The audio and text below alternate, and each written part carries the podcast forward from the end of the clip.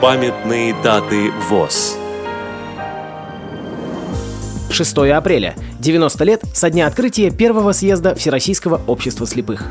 6 апреля. 90 лет со дня создания Всероссийского ордена Трудового Красного Знамени Общества слепых. 7 апреля. 60 лет со дня создания Чернушкинской производственной первичной организации Всероссийского общества слепых. Город Чернушка Пермского края. 11 апреля. 250 лет со дня рождения Иоганна Вильгельма Клейна, тифлопедагога, основателя Венского института для слепых детей.